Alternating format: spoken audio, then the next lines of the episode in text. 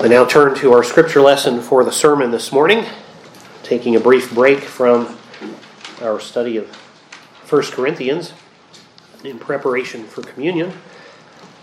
Those we just rescheduled it. Uh, it'll be two weeks from now and not next week, but here we turn to 2 Timothy chapter 3. And I'll be reading here verses 14 through 17. This is God's holy word as he inspired the Apostle Paul to write these words.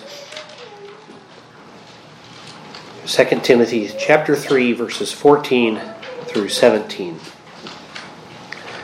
But you must continue in the things which you have learned and been assured of, knowing from whom you have learned them, and that from childhood you have known the holy scriptures, which are able to make you wise for salvation through faith which is in Christ Jesus.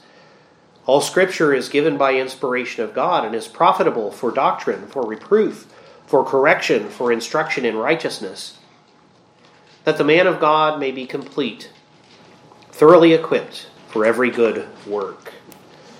Thus ends the reading of God's holy word for us at this time. Let's briefly pray. Heavenly Father, we do thank you for your written word and that you have inspired it by the Holy Spirit so that we know that we have the very word of the living God here, as we'll consider here in a bit, even inspired to the very letter. So we ask now that you would grant that we might take to heart the things that we learn here in these scriptures and remember those commitments that we have made, that we might ever keep covenant with you. In Jesus' name, Amen. For some time now, as we've been preparing for the Lord's Supper, I've been preaching on those promises that we make when we commit ourselves to the Reformed Presbyterian covenant of communicant membership. We have some here who have uh, who are visitors who, are, who haven't taken that commitment, but I think you'll find these things are, are good for all Christians, and we have some here who are considering taking that commitment, and maybe this will help you uh, in moving in that direction. So, as we plan to observe the sacraments uh, two weeks from now, now, as we had to make a quick schedule change there, uh, I'm returning to that series this morning. So, today we come to the first commitment that we make in vow 5 of the covenant of communicant membership. The whole query reads To the end that you may grow in the Christian life, do you promise that you will diligently read the Bible? Engage in private prayer, keep the Lord's Day, regularly attend the worship services, observe the appointed sacraments, and give to the Lord's work as he shall prosper you. So today we'll be handling the first part of that query. To the end that you may grow in the Christian life, do you promise that you will diligently read the Bible? We'll consider five reasons that we find here in our scripture lesson from 2 Timothy why we should diligently read the Bible. In the order that Paul presents them here, we find number one, it reveals God's plan of salvation in Jesus Christ. Number two, it is God's very word. A third reason is it teaches all things we need to know about God and ourselves in relation to Him. Fourth, it corrects us. And then fifth, it's necessary for our progressive sanctification. As we become more like Christ, we have to use the Bible to do that. In 2 Timothy 3 14 and 15, Paul tells Timothy, But you must continue in the things which you have learned and been assured of, knowing from whom you have learned them, and that from childhood you have known the Holy Scriptures Back in chapter 1, verse 5, Paul referred to Timothy's grandmother Lois and his mother Eunice, who had genuine faith. And here in chapter 3, he says that they had raised him to know the Holy Scriptures. Certainly, he'd learned much from Paul, and Paul's saying here, Remember the things I've taught you as well. But, but he says, From childhood, you've known those Scriptures. You learned a lot from your mother and your grandmother by those scriptures.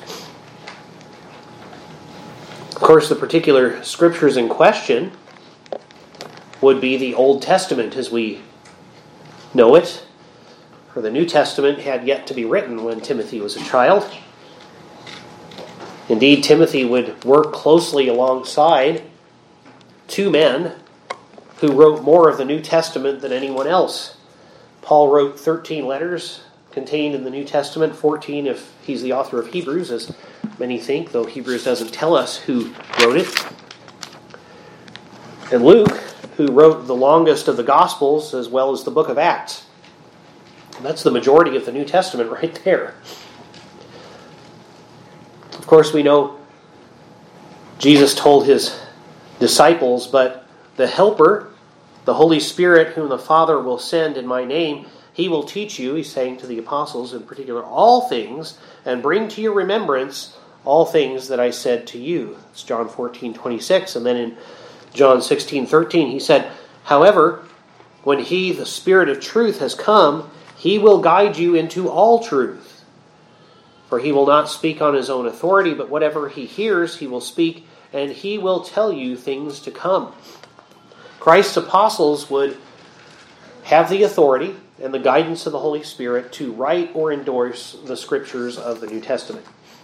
Everything we have in the New Testament was either written by or endorsed by one of those apostles, whom Jesus said the Spirit of truth would guide into all truth and bring to their remembrance all of the things that he taught them. So in 2 Peter 3:15 and 16 Peter refers to Paul's writings as being among the holy scriptures. He says, And consider that the long suffering of our Lord is salvation, as also our beloved brother Paul, according to the wisdom given to him, has written to you, as also in all his epistles, speaking in them of these things, in which some things are hard to understand, which untaught and unstable people twist to their own destruction, as they do also the rest of the Scriptures so Peter considers Paul's writings to be scripture, like the Old Testament. So we would include in the statement Paul makes here about all scripture being inspired by God, the Old Testament and the New Testament both. 66 books altogether, the whole of Holy Writ. And we consider that in our application of what Paul says to Timothy here about Scripture why we should diligently read the Bible as we commit ourselves to. He says these scriptures are able to make you wise for salvation through faith which is in Christ Jesus. Now, Paul was, of course, firstly referring to the Old Testament scriptures. He's talking about the ones that Timothy was brought up on. Many modern evangelical churches and preachers find this surprising. But the Old Testament is able to make you wise for salvation through faith in Jesus. As Luke tells us in Luke 24, verse 27, beginning with Moses and all the prophets. That's a way of saying what we would say the Old Testament is the Old Testament scriptures. Beginning with Moses and all the prophets, he expounded to them, that's Jesus, expounded to them in all the scriptures the things concerning himself. Obviously, the Old Testament then is God's Word and is able to make you wise for salvation in Jesus. And of course, the New Testament further clarifies and expounds on Jesus. So obviously, it's able to make you wise for salvation in Jesus Christ.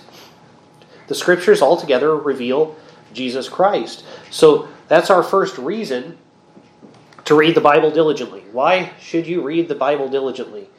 Number one, the Bible reveals God's plan of salvation in Jesus Christ. Again, verse 15, and that from childhood you have known the Holy Scriptures, which are able to make you wise for salvation through faith which is in Christ Jesus. We sang and read earlier Psalm 19. We'll sing the rest of Psalm 19 here in a bit we read earlier, Psalm 19, verse 7, the law of the Lord is perfect, converting the soul. Converting the soul. The testimony of the Lord is pure, making wise the simple. Psalm 119, verse 97 and 98. Oh, how I love your law! It is my meditation all the day. You, through your commandments, make me wiser than my enemies, for they are ever with me. The scriptures can make you wise, and wise not in the ways of men merely, but wise for salvation, Paul says.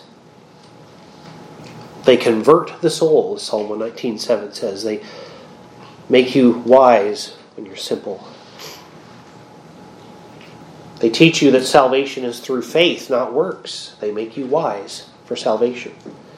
A careful study of God's law in the Old Testament shows that a sinner cannot save himself. God did not reveal his moral law in the Old Testament to tell you how to make yourself acceptable so that you can get into heaven by your own power. You won't do it.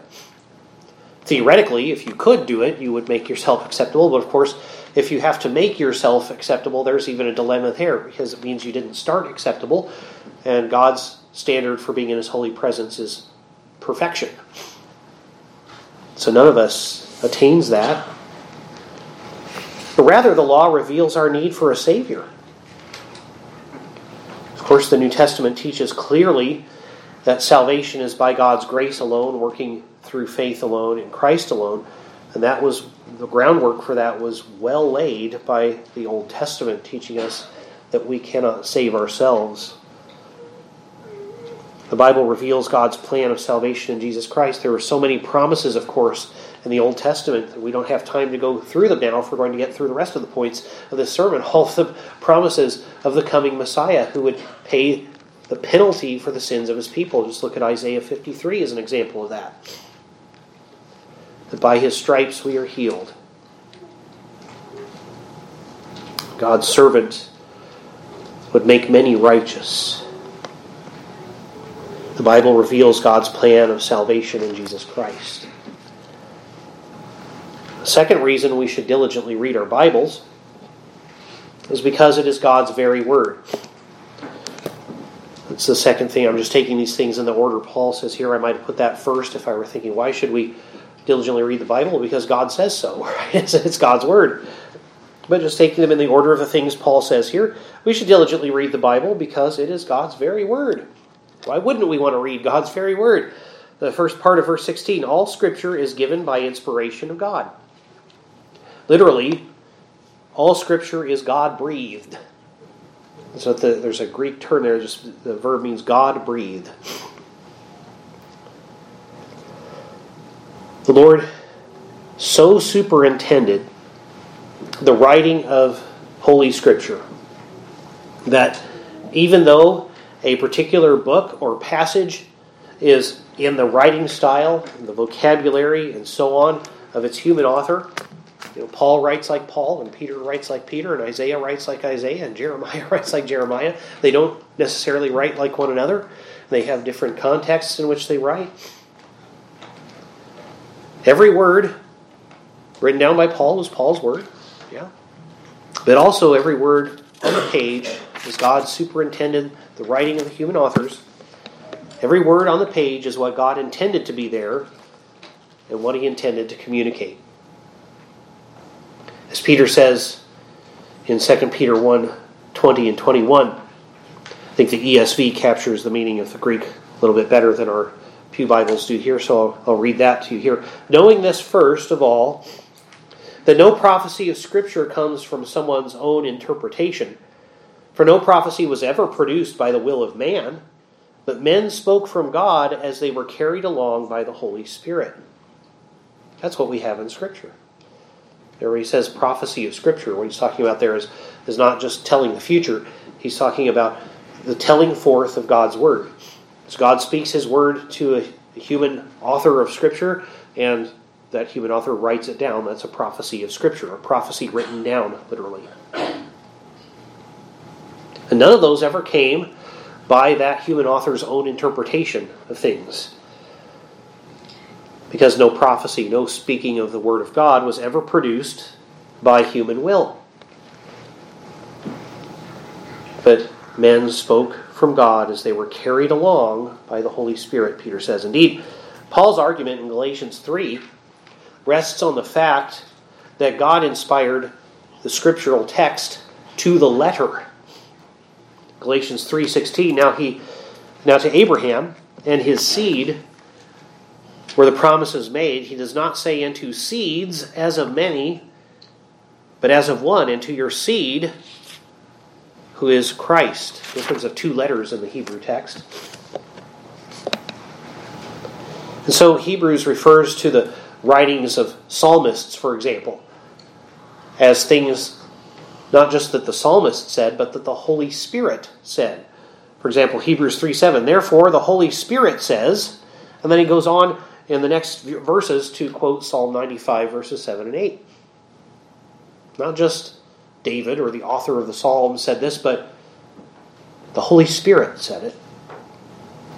Notice when we read Psalm 119, verse 97, we read that a few minutes ago, the law is God's law, your law, the psalmist says.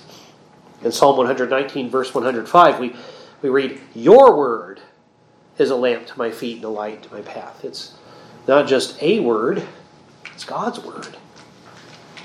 I could go on and on, but we see that, that we should diligently read the Bible because it is God's direct communication to mankind. It is His very word. The third reason that we should diligently read the Bible is because it teaches us all things we need to know about God and ourselves in relation to Him. Second part of verse 16, and it is profitable for doctrine. As Peter says of the scriptures, 2 Peter 1:19, and so we have the prophetic word confirmed, or literally made more sure, which you do well to heed as a light that shines in a dark place until the morning star rises in your hearts. So, the prophetic word, that is, the telling forth of God's revelation of Himself, is somehow, Peter says, made more sure. Now, after this verse, Peter goes on to talk about Scripture. So that's what he means. That God's word has been made more sure, having been written down. So prior to that verse, he was recounting how he and James and John had witnessed the transfiguration of Jesus Christ when his glorious God shone forth from him. And the voice of the Father spoke from out of a cloud and said, This is my beloved Son, in whom I am well pleased. And then Peter goes on to say, and we have something more sure than that. Most of us think, what, what could be better than just hearing God's voice straight out of heaven telling us what is true? So, this passage, Peter is saying that Scripture is actually better than hearing that voice from heaven. Now, for one thing, Peter had lots of other confirmation that he was hearing the, vo- the very voice of God. He had so much confirmation in the ministry of Jesus, of who Jesus was. But you know, if I hear a voice from heaven telling me something, I might be hallucinating. I might be the victim of a man made hoax. I might be a victim of Satan attempting to deceive me. Paul tells us in 2 Corinthians that Satan can appear as an angel of light, and in Galatians chapter 1 that even if an angel from heaven comes preaching to us another gospel, we're not to heed it. But in Scripture, I have the Word of God, the writers of whom were confirmed by miracles to be God's true messengers. The Scripture doesn't change. Oh, yes, man can miscopy it or purposefully change it, but the Scripture that God inspired is infallible. Therefore, as Peter says, I should pay attention to Scripture. He says it's like a lamp shining in a dark place. It's necessary for me to be able to see clearly. I can't see in a dark room unless I turn on a light. It illumines things, the Scripture does, that cannot otherwise be seen or discerned. Whether it's about God or about myself or about the condition of the world. Peter's reference to the morning star rising in our hearts is actually referring to the return of Christ. In Revelation 22 16, Jesus refers to himself as the bright and morning star. And Peter is saying that we need the light of Scripture. You will need the light of written Scripture, of the Bible, until such time as Christ is finally and completely revealed in the world to come. As long as this world lasts, you need that Bible. Psalm 19:8 The statutes of the Lord are right, rejoicing the heart. The commandment of the Lord is pure, enlightening the eyes. It's like a lamp in a dark place. We should diligently read the Bible because it teaches us all things we need to know about God and ourselves in relation to Him. Fourth, we should diligently read the Bible because it corrects us. In verse 16, we also read that Scripture is profitable for reproof and for correction. Those terms are two sides of the same coin. I could have separated them out, but I've kept them here together. They're really two sides of the same coin, so to speak, so I've kept them together in one point. Reproof is letting someone know of a failure to do something they should have done or uh, that someone has done something wrong. Scripture lets me know that, it lets you know that. If you've done something wrong, or if you fail to do something right. Correction is the other side of the coin. It's turning that person away from an evil or unwise course to a good and wise course. Psalm 19, verses 9 through 11.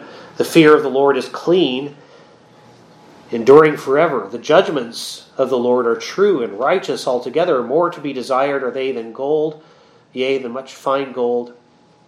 Sweeter also than honey and the honeycomb. Notice how David just loved God's word. It was sweeter to him than, than honey and the drippings of the honeycomb. Moreover, by them your servant is warned, and in keeping them is great reward. God warns his servants by his written word. Verse 12 Who can understand his errors? This is Psalm 19, verse 12. Who can understand his errors? Cleanse me from hidden faults. The scriptures warn God's servants of our sinful tendencies. They teach us when we've gone wrong. They point us where to go. They point us to what is right, to the ways that are pleasing to God. I should point out that we don't do this to earn salvation, but rather to show our gratitude for the salvation that we already have in Jesus Christ. But the scriptures expose our sins. They show us where we have erred. They reveal what we've done wrong and the righteous things that we have failed to do. They show us the right way to live as God's people. We should diligently read the Bible because it corrects us. And then finally, five, we should diligently read the Bible because it is necessary for our progressive sanctification. The last part of verse 16 through verse 17. Scripture is profitable, quote, for instruction in righteousness, that the man of God may be complete, thoroughly equipped for every good work. In Ephesians 2 8 and 9, we see that we are not saved by our own good works Paul says, For by grace you have been saved through faith, and that not of yourselves. It is the gift of God, not of works, lest anyone should boast. So God doesn't save us because of our good works, but He did save us for good works. He did not save us by grace so that we could go on sinning with impunity commit more evil works.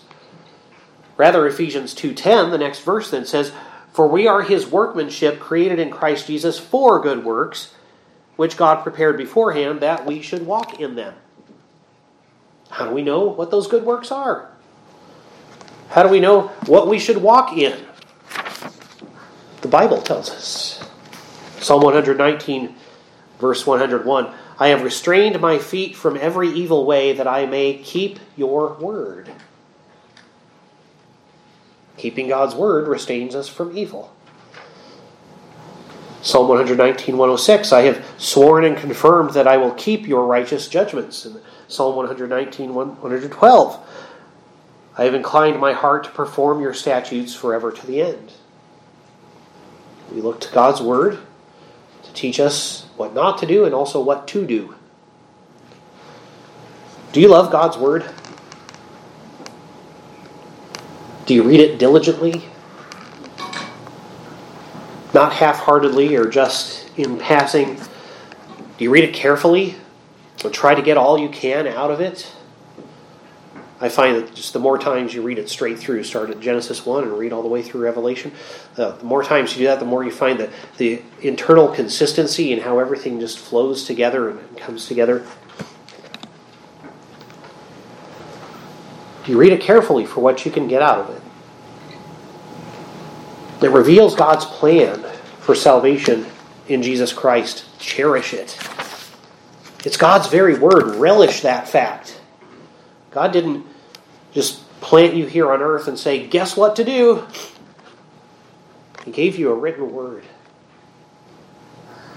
More sure prophetic word, as Peter says. Relish that. Enjoy that. It teaches all things that you need to know about God and yourself in relation to Him. Doesn't mean it teaches all things you can know. You're not going to find a chapter in the Scripture that teaches you how to perform an appendectomy, but you will find about what's going on in your heart. You'll find what God has intended for His people. It teaches all things that you need to know about God and yourself in relation to Him. So dig into it. It will correct you if you read it honestly. So heed it. It's necessary for your progressive sanctification. Use it. Diligently read the Bible. Let's pray. Lord, we thank you for your written word.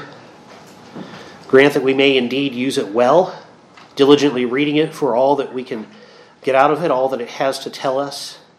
We know that we cannot exhaust all of the things it can teach us in a lifetime. We know that the more we read it, the more we learn, and the more like Christ we can become thereby. So we pray that you would use it in our lives, empower it by the Holy Spirit, that we might all the more be conformed to Christ's image and keep these things that we have vowed as we read it daily. And we pray these things in Jesus' name. Amen.